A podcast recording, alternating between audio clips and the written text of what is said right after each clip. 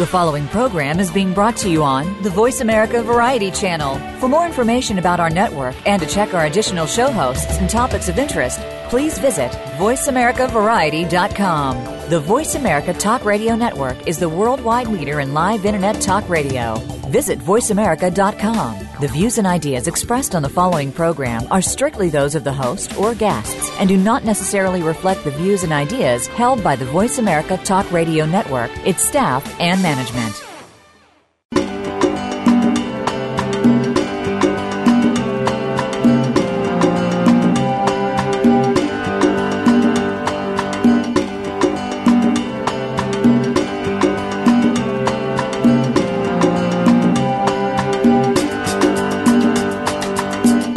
Save our wildlife, save the environment, save our world.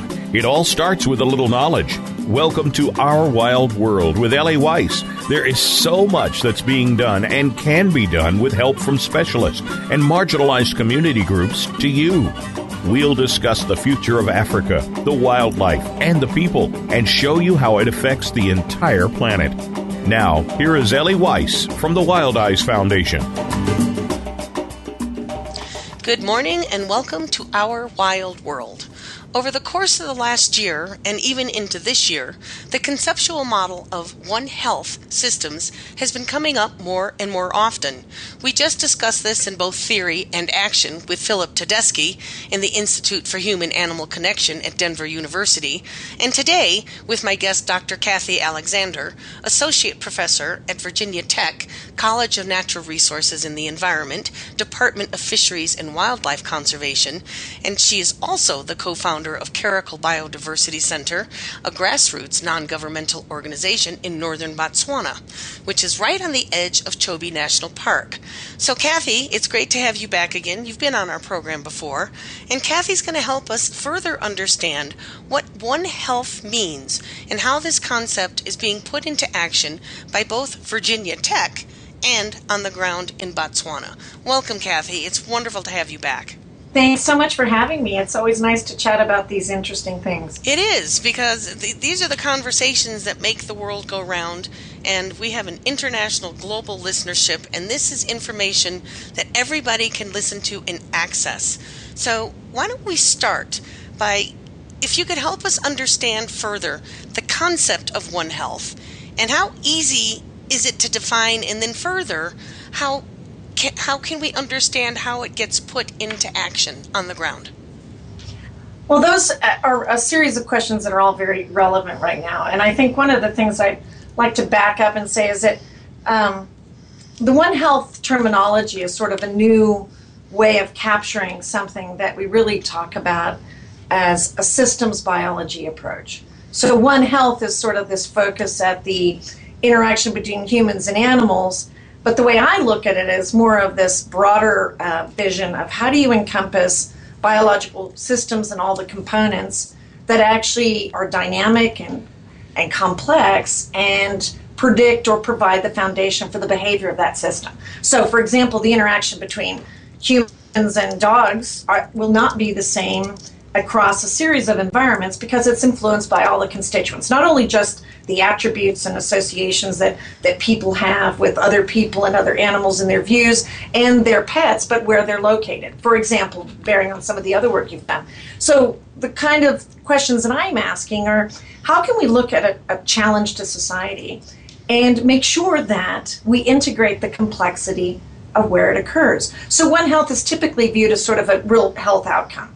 I look at it as sort of the state, the resiliency of that state, asking normally health focused questions, but within the context of the entire system and its resiliency to change. How, how will it stay? Where are its constituents? How do those constituents influence the outcomes? And then we have a target outcome that we're interested in either understanding or understanding and managing because we have a problem. So, for example, diarrheal disease in children and all the cascading factors that influence that outcome, which should be and needs to be addressed at this One Health level. So, what you're saying is previously, so like ecotourism and green environmentalism, One Health is be, sort of becoming a catchphrase.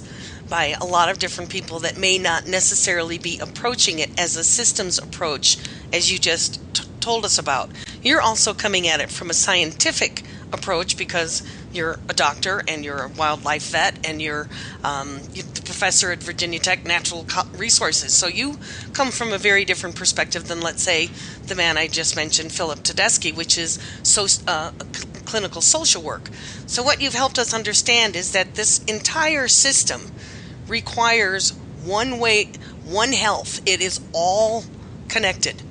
Right, and I think that I think what's what one the concept of One Health has done for us is is help identify its importance and understanding the you know at a very individual level and at a collective level that health of our communities of our systems of people will be based on the outcome of all of these interactions and that to isolate them which we have historically is not appropriate. Now this there's been this kind of larger concept which is certainly not limited to this view of of health and outcomes and, and the kind of way in which One Health has been used, which is the idea of systems biology, which is what I'm saying is sort of an underlying framework where the One Health concept has been built from. And again, highlights the need for people to work across disciplines to engage these complex systems. So it's not okay anymore. It shouldn't be okay anymore to be a doctor focused exclusively on the outcome of some, the occurrence of some health issue in a patient, but that we need to consider all the other uh, factors that can influence that. For example, is you know the, the environment that the individual lives in, the health of that environment, the health of their pets, the microbiome of their pets or of themselves, or um, all those various factors and the subtleties of influence that culminate in some outcome that we tend to focus on. And and this idea of saying no, no, no. You know, you need to be working with veterinarians. You need to be working with psychologists, sociologists, anthropologists plant biologists, that all of that information is relevant to the larger collective interest as well as to our individual interests that may be very focused on human health or animal health. But we need to consider the spectrum. Does that make sense? Yeah absolutely. It, it, because what it's doing is what we're saying here is over these past 25 years of all these technological, scientific, biological, all the sociological advances and understanding that we have now, you know, from wildlife viable populations to genetics to everything that we can do down to your iPad that we can connect and we can use this technology, but previously we'd been sort of isolating it or compartmentalizing.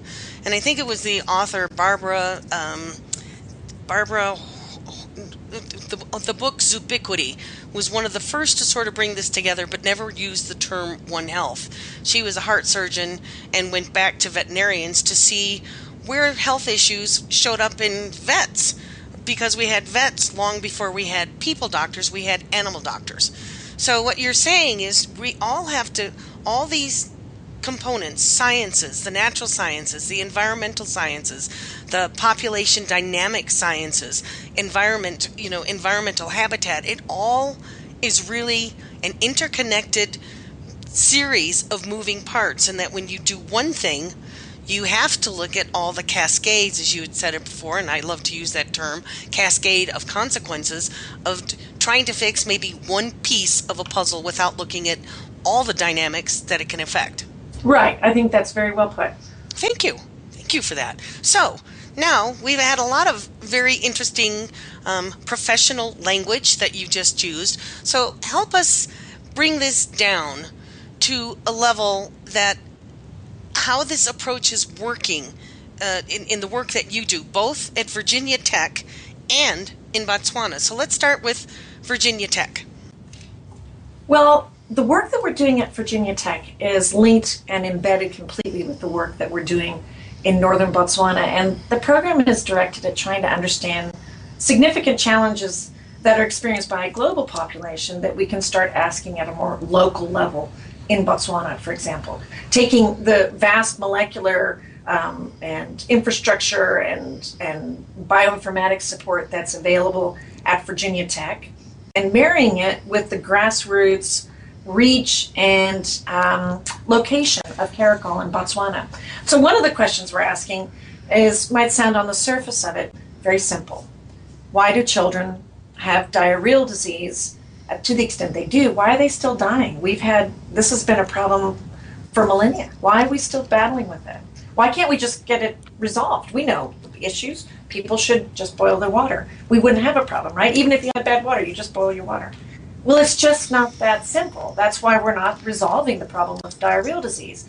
Diarrheal disease actually arises from, we're seeing, a very complex interaction between the state of the environment, the state of the wildlife population, the habitat features, social behavior, health seeking belief systems. I mean, health seeking behavior and health belief systems. What is the, what are you doing at the household level? Where are you going for your water? When would you go to the hospital? Where are the animals across the landscape? What are their connections with the water? How are pathogens moving through that system? And how does the weather influence it? Just to highlight some key elements. The point of this is to just exemplify the complexity that actually is behind a problem. And if we really seek to identify answers that are going to be real solutions, that is, what do you need to do to stop these problems? I think you need to be able to start asking more complex questions about how does everything come together so that it happens. So it's really a process of learning to ask the right questions. Right. Across scales. That's the thing. It's across scales and disciplines. So moving from, you know, sort of the idea of proteins to pandemics, moving from within the host and your immune system, did you have HIV? What's your microbiome? To what's happening at the ecosystem level. How does the national park and 40,000 elephants interact with the river and water quality? And how's that water taken in? And what happens if the guy who's working at the water purification plant has HIV and is sick a lot, and so the water's not properly, you know, uh, dealt with in terms of the sanitation processes. So those are just wild sort of, but those are the kinds of things we're trying to look at and bring to the table, so that when you try to say, okay, what's next? What do we have to do? We can say, well, here, land use has this influence, animals have this influence people have this influence. And this, these are the complexities that, as you try to understand these systems, these variables are going to be important here and possibly other places. So we need to understand the local context and be able to scale it up to be able to replicate it to other locations across disciplines and across focus. This is just absolutely fascinating. There are so many things just firing off in my brain, but the one that it first thing it leads me to is okay, there you are at Virginia Tech with this multidisciplinary access to so many amazing people in, in sciences departments, including yours. And right. now you're transferring this, as you said, you know, looking at these complexities to the local level on the ground in Botswana. So right. it leads me to ask how do we, A, translate this, this, um, this theory, this concept, this this wordage, and transfer it this information to Africa because here we have so much access, a constant stream and flow of information, and constantly updating our knowledge base. Where in Africa, as you said, you know, house to house, village to village, it it doesn't have the same access that we do. So how do you? Let's just give an example here of how do you transfer this to the local level, house to house or village to village? You know what? What's really that's a fascinating question, and I'll tell you why it's so important and so fascinating. Is that I would argue that understanding the more technical elements of what the United States can bring, or what a university can bring, or what a professor can bring, is rather is is really not where the difficulty lies. The difficulty lies in understanding the information that is within the Botswana context. Absolutely. This and that's that's exactly my question. You said it very well. So, how do we how do we tra- translate it and transfer it? Well, and, and that's what I'm saying. It's not really translating or transferring from here to there. It's to say, so we have these really intricate tools, molecular tools that are fascinating and, and able to supply so much data and information. And we've got these all these uh, skills sets that allow us to ask these really complex questions. But the, the problem is that it we don't really understand necessarily what's happening in the environment we're trying to apply these things to. So I, we I think, I think I get it. Go ahead. So we might be missing the important questions and and um, I, I gave a TED talk on this actually because I, I was so profoundly influenced by the fact that I don't really understand. There's so much that I don't know about. And I have a huge knowledge base. I'm very well trained. I'm in, with a lot of different people who are incredibly bright and lots of collaborators who, who cumulatively, the, the knowledge set is, is actually really amazing. But the knowing part of it, knowing what is really the right question to be asking within the system you're working in, is, is comes from the non-formal education component and, and, and figuring out how do I take all the wisdom and knowledge and skill sets that are embedded in the community I'm working with and scale it up so I can understand how to in, integrate all of these high-tech science techniques so that ultimately we are asking the right question across the right scales involving the right issues. You said that so incredibly well. I get it now. So where I went off the path was, you know, in asking how do you translate and transfer. You don't. You you take your accumulated knowledge and you just implement it on the ground. You don't have to scale. You don't have to start from square one in the village in Africa or the household. All you have to do is give them the answers that you found somewhat as a result of all this data and knowledge and understanding how these interconnected systems play with each other elephants at the water, the cholera, the disease, and that they're all interplaying with each other all the time. So now, when you're in Kasane at Caracal Biodiversity Center and working with the villages, you just start implementing. Well, see, that's another. I really have enjoyed the questions you're raising because I think they, they're really important points that that that we need to be more cognizant of and think about. Now, so implementing. The problem with that is that I might know now, let's say I know that there's a variety of reasons why water quality declines at a certain time. And I may know that this links with multi drug resistance and with spikes in diarrheal disease that affect primarily children under five. And I want to design now, I want to have an answer for them. I want to say, well, what do you do? Well, you know, you, you still don't know because why don't they boil their water? Why do people make the choices they make? Why do they go to the hospital when they do? What public health messages would they be willing to hear? Are your understanding of what their options are realistic? I mean, do you really understand what they can and can't do? Um, so, for example, an example of this was when I worked in wildlife conflict. People would say, "Oh, well, you know, people need to spend a lot more time herding their cattle. We would stop predator conflict if that happened." Well, the problem is the woman is dealing with perhaps a number of HIV orphans. She might be a single headed household with her as a de facto, meaning she really is alone. She's running this household. She doesn't have a, a distant husband. She's got all these orphans. She's got her own kids. She doesn't have a job. She's got a tiny little plot of agriculture. She's got maybe a couple of goats. And she just simply doesn't have the time to guard her animals. So so suggesting she does so is really a waste of time. And you wouldn't really know that unless you started going back through all of these other factors. Where does she get her wood? Where does she get her water? Where do her children go to school? How educated are they? How educated is she? What kind of sanitation do they have? How often is she sick? You know, does she have, uh, where is she in the landscape relative to where the predators are? So you can see that the per, just herd your cattle solution becomes a waste of time.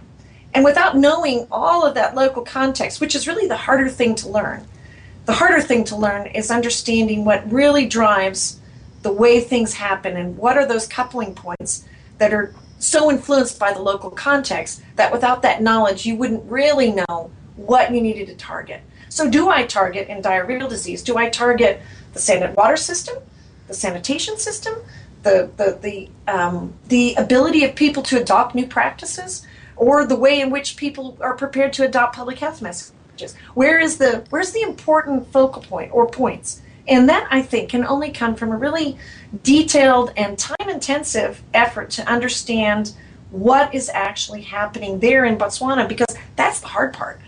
That's the hard part is making sure that from my American background and everything I know and all my science, do I actually understand what this lady's day is like and what really is driving these outcomes. Even though I can apply the science and I know with remote sensing and environmental drivers when conflict is the highest or when diarrheal disease is the highest. But do I understand what happens at all these scales that really, really drive these processes? It's fascinating. What you've really highlighted is in some way how insular we are here in Western civilization and the United States. We have this whole continent to ourselves. We have it easy compared to the woman you just described. Not that we don't have, you know, homelessness and starvation and malnutrition and deep poverty here in the U.S., but it's not talked about. On the whole, right. we have this wealthy um, and access to luxury. Everything's available on the local street corner. So in Africa, Botswana, Kasane specifically, and this woman's household is an entirely different world than we're familiar with. So, right. having the accumulated knowledge that you and your co founder and partner, Mark Vandewalle, um, have through Caracal Biodiversity Center and how, and how long you you're, you're, from South Africa and your understanding of those systems is really critical to bringing it back to the work you do at Virginia Tech, right? Right. I, I think that's it's really the salient point is that it takes time to understand all of these um, interacting features and the local context and I think it takes a lot of humbleness, really. I mean, I think that's the thing I've learned is that it takes a lot of time and it, it, it's important to understand how much you don't know.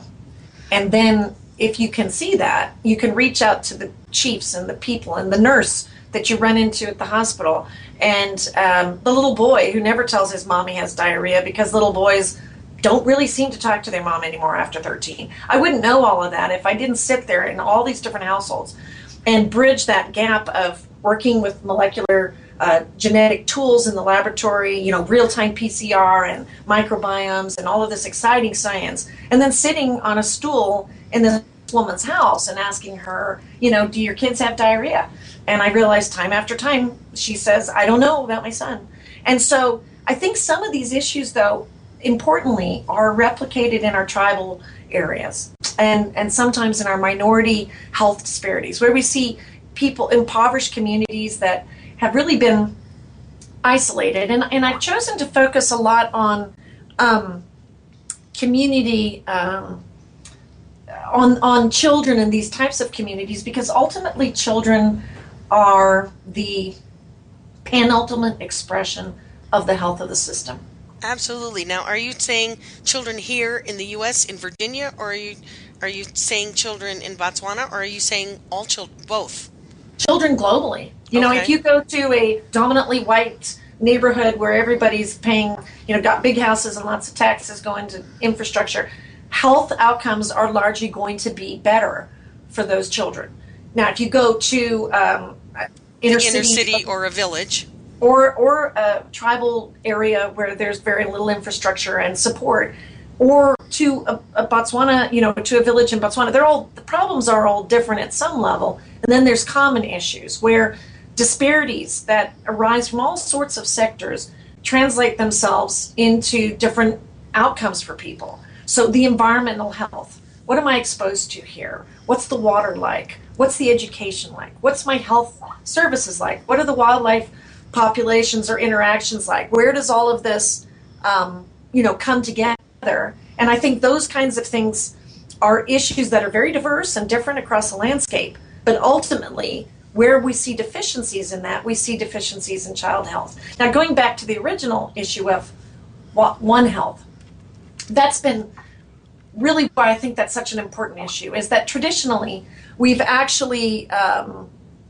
seen this to be limited to the doctor looking at the child. And I guess the story here is that it's not. That you need to even think about the lion and whether or not it killed the impala. And somewhere that's going to have a link with some of these other things that I've been talking about. And understanding those and those drivers is really critical to us really making progress in our complex landscapes and our complex problems. This is incredibly fascinating. I am learning so much, but we're going to step away for a break. So stick with us because you're really going to want to hear the rest of what we're going to talk about in today's episode. So this is my guest, Cat Dr. Kathy Alexander, and Our Wild World, and we'll be right back.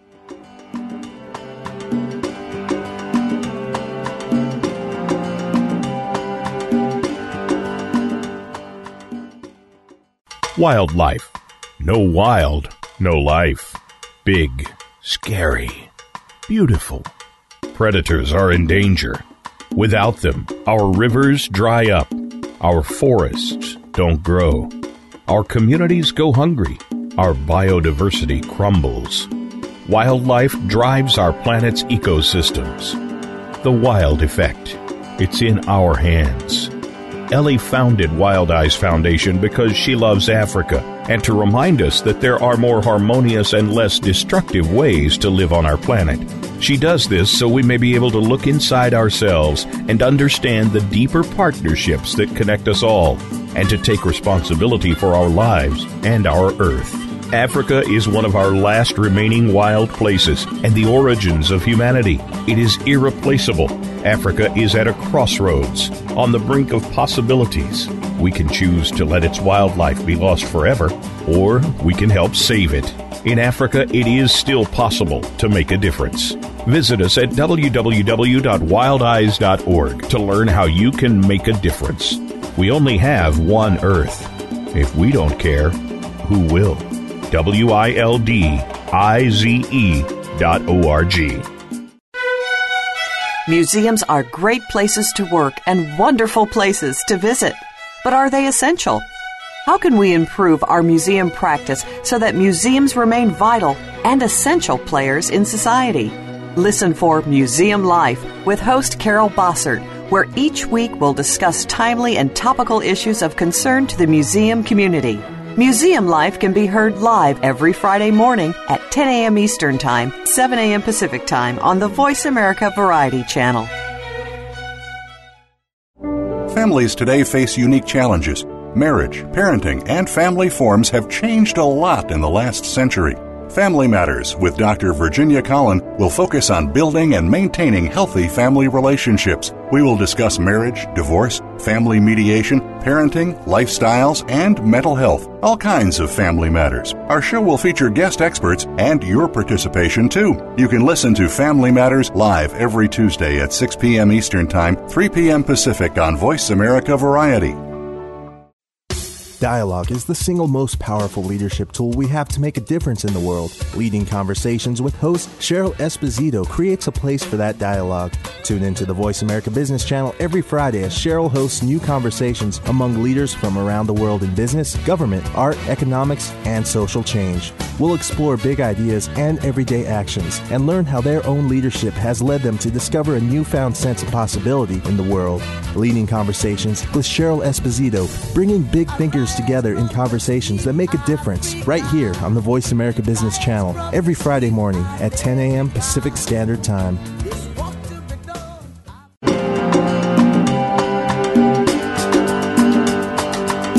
You're listening to Ellie Weiss and Our Wild World. We want to hear from you. Call into the program at 1 866 472 5788. That's 1 866 472 5788. If you'd rather send us an email, please send it to wildize at wildize.org. That's W I L D I Z E at W I L D I Z E dot O R G. Now, back to our wild world. And welcome back. This is Ellie Weiss, Our Wild World, and my guest, Dr. Kathy Alexander. So, if you were listening and paying attention to the first half of this program, you'll get an, an idea of how complex and how intricate and interconnected and uh, inclusive the concept of One Health is. So, what Kathy has helped us understand so far is that this model, this conceptual thinking of One Health, is really the nucleus to solving the challenges we're facing and moving forward to. So, Kathy, help us understand and give us some examples of how this approach functions in the work that you're doing, both at Virginia Tech and in Botswana. And that's a two part question, so let's start it uh, once again. Let's start where you want to start. Well, I think that the issue is is that the, the Botswana Virginia Tech work program is integrated, and and that's that One Health idea as well. It's also integrating different tools and different scales to ask questions at this sort of One Health focus. So, um, my work program has been to identify problems that I could I see and were actually raised that are problems in the environment that I've been working in in northern Botswana for the last I don't know, 20 years I've been working in Botswana for over 20 years, in other parts of Africa, but mostly Botswana. And different challenges continue to be a problem there, and there never seems to be a really good answer for resolving them. And then the status quo, it just carries on. And I really wanted to try to make an impact to help government. So, not just do the research, but if I did the research and I found A fits to B fits to C, what does that mean? What, what would government need to do? What would the policy need? To, what does the household need to do? What does the doctor do in the hospital? So, trying to work also across the whole length of the research effort, right? So I identify a question, I de- design a study, I use certain tools, I gather data, I publish a paper. Well, I didn't want it to stop there. I wanted to then go and meet with government, meet with the nurse practitioners, meet with the doctors, go and spend time in the hospital and say, this is how my work can be used by you. This is how it's valuable. So there's that also that sort of a cross scale need, I think, to incorporate you know, from research and discovery to outreach. You know, we really should make sure that there's somebody that gets something out of it. What do you do with it? So what? Um, and that's the One Health idea because you're actually working across the system in a manner that should allow larger issues to arise that can be acted on. So, one of the issues that is facing um, Botswana is a number of uh, diarrheal cases, and it isn't um, trivial. In 2006, more than 500 children died in a very short period, a couple of months, from a diarrheal disease from exposure to water that had been contaminated. This, this, is, is, this is up in Kasane, which is not a very big place. No, it was Francistown. Okay. So it was all located in Francistown. And with HIV as a very important influence on this, more than 500 children died. Now, I mean, if we lost 10 children in the United States in a focal break, outbreak, there would be outrage and hysteria. This is 500 children, 32,000 people got sick. So this isn't, and Botswana's a developed nation, developing, right? Its status is higher because it really does have great infrastructure, low corruption, a government that's really interested in helping its people. But this is the nature of some of these problems. They they persist despite development and infrastructure growth. The primary problem stays. So what do you do? How do you address that? Well, I started asking across scales. So what's happening to the water? What's happening in the river?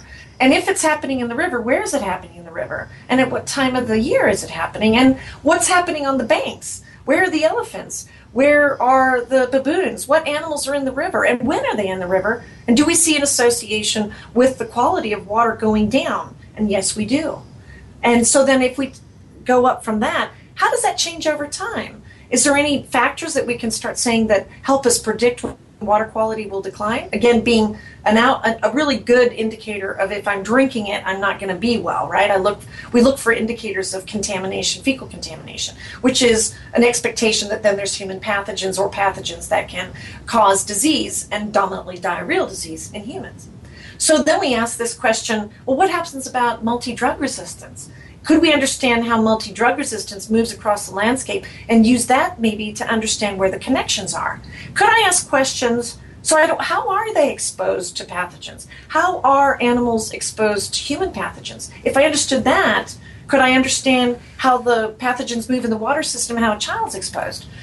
The neat thing is that I can ask questions like, well, if animals across the landscape do different things, otters eat only things that live in the water and they live in the water. Hippos leave grass in the water. Impala graze, but they drink from the water. Mongoose live at hotels. Baboons live at hotels. I can use all of these features, these life history strategies, to start saying, well, let me look at them. Surely the answer is going to be across this diverse group of animals. And I can say, where are, what animals are getting exposed, and how can I then link that up to a mechanistic understanding of how are they exposed? And what we found is that animals that live in the water are being exposed to antimicrobial um, resistance, and that if you live at a hotel or a lodge, baboons or um, uh, uh, baboons or warthogs, you're also going to be exposed to high levels of multi-drug resistance. But what if, you know, is that is that it? You just live with humans, and that's that's the, the link there. That you're used, you're next to humans, you live with humans, so you have multi-drug resistance.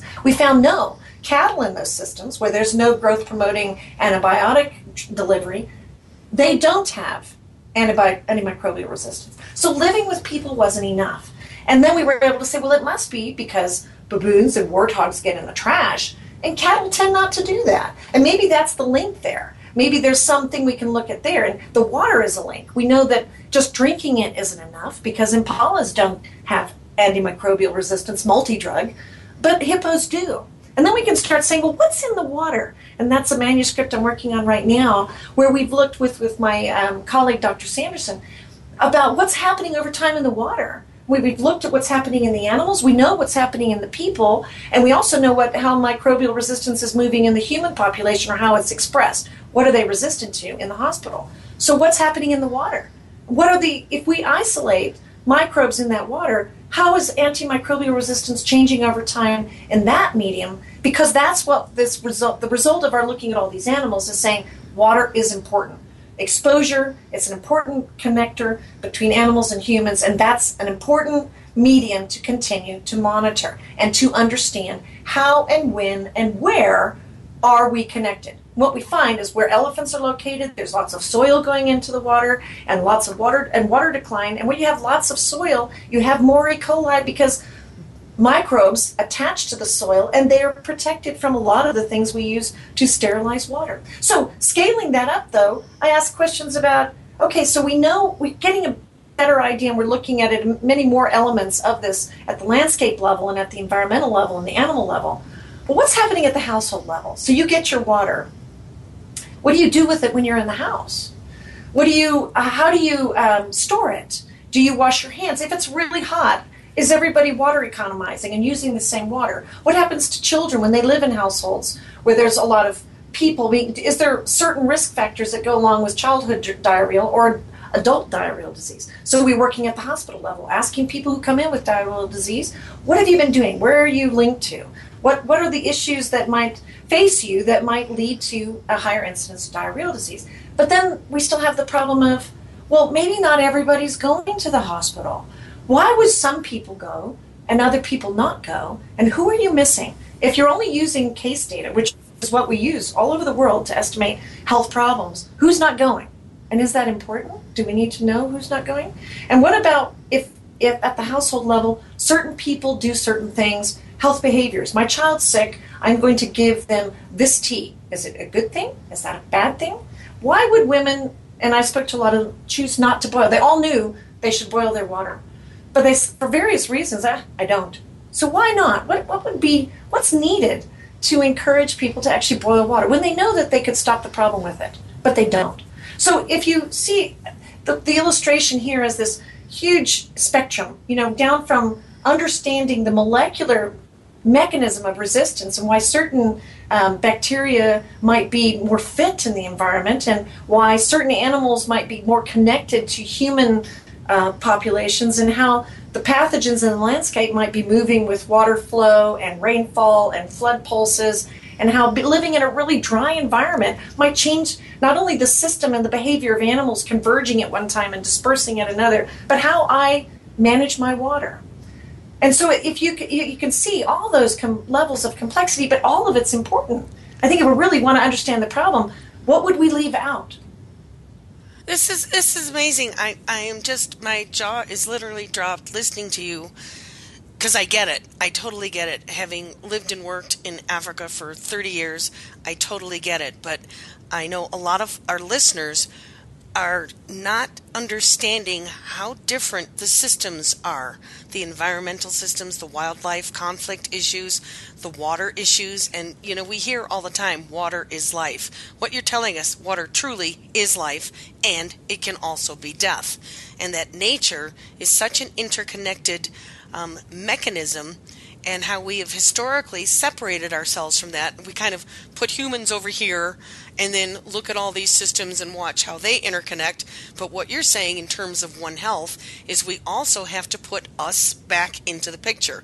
That we're affecting things along with the lands in the landscape, along with the wildlife, along with the lodges, along with the waste, along with the disease and the vectors and the transmissions. That it's all such an intricate um, puzzle and it's constantly in flux. I think that's right. And I basically, you're, you're talking about these couple systems. And that's actually, you know, we're really grateful for the support we've received from the National Science Foundation. We received a, a coupled systems grant as well as um, the Evolution and Ecology of Infectious Disease grant. And with both of those, trying to ask these questions. But the coupled systems program, which was what I was talking about with diarrheal disease and these interactions, it's specifically asking that question about how are these dynamics dynamics coupled? Where are these coupling points? And if we understood it, how could we how could we interact with it so that these feedbacks that here's this this process goes like this and there's this effect that has that effect and these consequences and understanding those circular types of uh, patterns of connections across the system i think are really important in terms of making um, advances in understanding how to manage these complex coupled systems. And that's a big push now. We're realizing that despite our interest in perhaps working in really tidy environments where science is clean and you do 10 experiments or 20 and you get really clear data and the result is obvious and yay i can publish my paper that the real problems the some of i mean there are really important reasons that we need to do those sorts of experiments. But some of the harder problems and the reason why we don't address them is they're messy they're difficult there's too many things which well how do you how do you engage all of that complexity and make sense of it well, that's the challenge, and that's really the One Health idea: is that we need to, we must. You can't, you can't avoid it because there isn't that health and that health and that health. It's One Health, and everybody's a part of it, and and that's the idea. Well, you took the words right out of my mouth. I was going to say life is messy. You know, we would love to have this uh, fantastical idea that it's all perfect and everything works like you see on TV or whatever, and um, or in books that it all has a happy ending. But life doesn't do that. Nature is, as I've said before, it's unsentimental, it's reactionary. We mm. have an effect upon it, mm. and that effect we have on it, it reacts to that effect, and it goes on and on and keeps. It's not static. It's constantly moving, and having to put all these disciplines together and then like a person like you to translate it and make it um, effective on the ground uh, is is astonishing, astounding, amazing, and um, thrilling and exciting to hear about.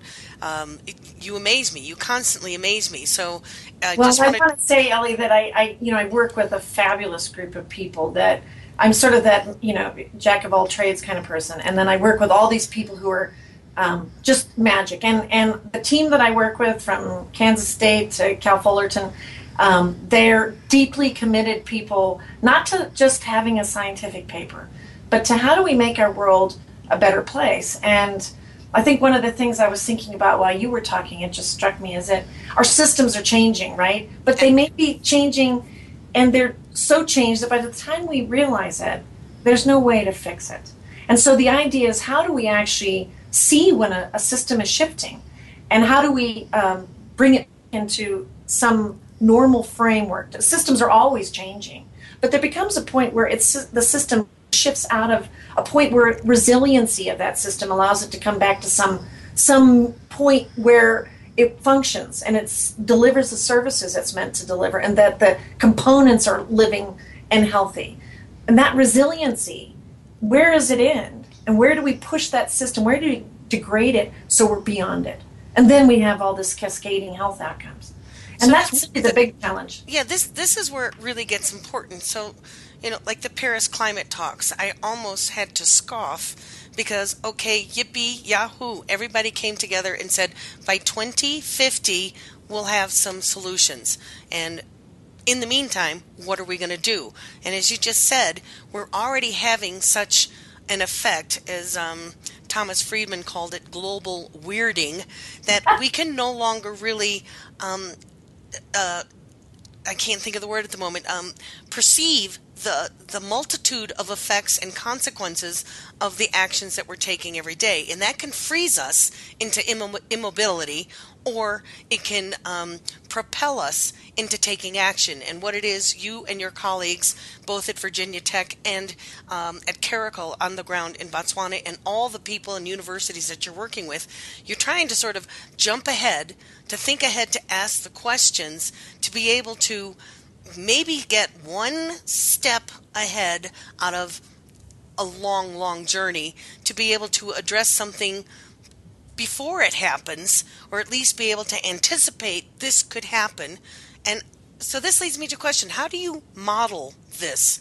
Because uh, you've talked before about models, and I also want to clarify one thing. You, when you talk about scales, um, it's also it's almost like layers of civilization, ecosystem, biodiversity. The layers that all are interconnected, multi-layered, multilinear, and that when you t- said couples program that that you're doing, it's how these systems are coupled together, not couples as in man, woman, people to people. It's coupling of systems. Correct? Right. How the connections occur across a landscape that change the ripple effects. Where are those coupling points where you know x i do x and then there's this consequence that moves away from me into the environment? And where are the and the, so there's environmental processes there's human processes and there are linkages between those that have feedbacks that are sometimes positive and uh, sometimes negative.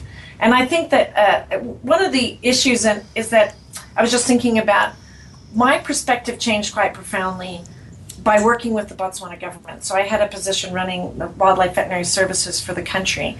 And because there was so many problems and so few people, I was tasked with a lot of different things. Not only disease outbreaks, but wildlife conflict and community-based natural resource management and policy and poverty programs and how do parks become accessible and benefits and so a myriad of issues. And it became apparent that they all were really connected. When people live and they're poor and they live next to a park and there's a lot of wildlife conflict, there are also usually a lot of health problems and there's a lot of um, education barriers sometimes and lack of political voice sometimes and a lack of an engaging policy environment, uh, inability for partners and people to voice issues and and so I began seeing that I really needed to understand all that. Unfortunately, in that position, I actually got a lot of opportunity to work across households and then obviously in the NGO, which I worked for for 10 years, work in the community at the household level and with government and the office of the president and all across these different scales. And it just became apparent that you, what would you leave out? Not a lot. So you really need to add things. Now, like I said, that complexity for a lot of people is not their cup of soup. But I, I, I love it because I really think that's just life, right? That's what it is. And we really need to train new scientists. I think that's a, new, a really big focus at tech. How do we train these new people to do what I do? You know, what would we do to make them prepared for it? Right. I mean, we're of a certain era that has somewhat passed, and the generations that are coming up now are 30 somethings, are 20 somethings, are teenagers, and then are under 10s. How are we going to prepare them? And uh, Sir Ken Robinson does a wonderful TED talk on, you know, how are we educating our children? And that whole education system has to change. Because by the time they get through the education system they're not going to be prepared for the world that it's going to be facing them. And then also you did a fabulous ted talk explaining a lot of this. So i would really like our audiences to click on the link on the host page there to kathy alexander's ted talk because as you can tell she's an amazing fascinating uh, woman, and I, I honestly don't know where she gets all her energy from. So uh, let's bring this a little bit to the Caracal Biodiversity Center. We've got like a few minutes left here, so the, the Caracal is an astonishing little place right on the border of Chobe National Park, and it sounds like a, a a pretty simple little title, and I'm going to have you spell out um, language out what Caracal uh, stands for. But the amount of talent, skills, people, science that is going on at this little tiny amazing place called Caracal. Well, thank you, and I appreciate all your kind words. Um, you know, Caracal stands for, and I think epitomizes really. We started it in 2000, my husband and I. And the reason we started, I should back up there, is we were in government, and there was just so many issues and so many problems, and you're always putting out fire. So how can you be proactive? How could you be in front of instead of in, you know behind the eight ball how do you get in front of the eight ball? So we decided to set up the ngo now the ngo's title is stands for communities animals wait sorry center for communities animals and land use. And and it, and I can actually we'll put it up on the website so everybody can appreciate the nuances of the title because it's quite long. But the reason why we wanted to encapsulate the two big issues were communities, animals, and land use. So there was no priority. There was no idea that we are a community organization focused on communities, or that we're an animal conservation organization, or we're looking at development and land, but rather that we're trying to understand what everybody needs to persist and to live healthy and to have an expectation of happiness. How do we keep our populations of animals happy and, and healthy and vibrant and viable? How do we keep communities healthy? How do we develop landscapes and land use patterns that will be sustainable in the long term? So that's kind of the idea there. And I think what we've done is um, trying to go back right to grassroots. A lot of the issues that I raise as a scientist, I have discussed with the chiefs and I ask them, you know, what their thoughts are. I'm always humbled about how much they know, how much they remind me that my approach is probably inadequate and my thinking limited. And and I think that's one of the things that I'm really hoping to do is bring some of that back here to our students to to recognize that that you know getting a college degree doesn't make you really that clever. That being clever is being able to reach out to the people who know, which again was that TED talk. And let me give you an example of, of sort of an overview of, of a process that started at Caracal, but then came with me here to Tech and culminated in an important, I think, publication and, and policy um, uh, issue that we hope to see advanced, and we probably will. I wanted to, I knew that there was these bimodal diarrheal disease outbreaks and everybody was sick. I was sick, but nobody really understood it and it was just the way of life. Everybody gets sick. So I've told you about the program that we're looking at. But one of the things I wanted to understand is, is do people have pit latrines and how does that actually influence these diarrheal disease outbreaks? And what we came to is that uh, going all the way from understanding where that fits in to understanding that people were putting bunch, bunch of water down their pit latrines just to keep the place clean, we were able to see that that effect, that thing we never knew about, translated into potential contamination of surface water. And so there's that sort of continuum where we bring what we do back to an environmental impact which can impact humans, and therefore, I think a perfect example of why we need One Health and why Caracal is so focused on working across scales, trying to integrate all of these issues, and working with great technical partners like Virginia Tech and the rest of the folks that are helping us. It's it's astonishing. So we've got just a couple minutes left here. So I do want to reiterate to our listeners to go through the guest tab on the host page where you're listening this show, and uh, look up Kathy Alexander and Mark Vandewalle because previously they've they've done three shows. So it's always wonderful to talk with Kathy and Mark, and hopefully we'll get to catch up with Mark soon. But um, listen to those shows because she gives you the background of a lot of what Caracal has been doing over the past several years. And today we hear just how far ahead of the curve the Caracal Biodiversity Center was when it began. And listening to Kathy today tells us she's so far ahead of the times, which is what the Diversity Center has been able to bring to the community that she works in on the ground in Botswana. And please do listen to the TED Talk.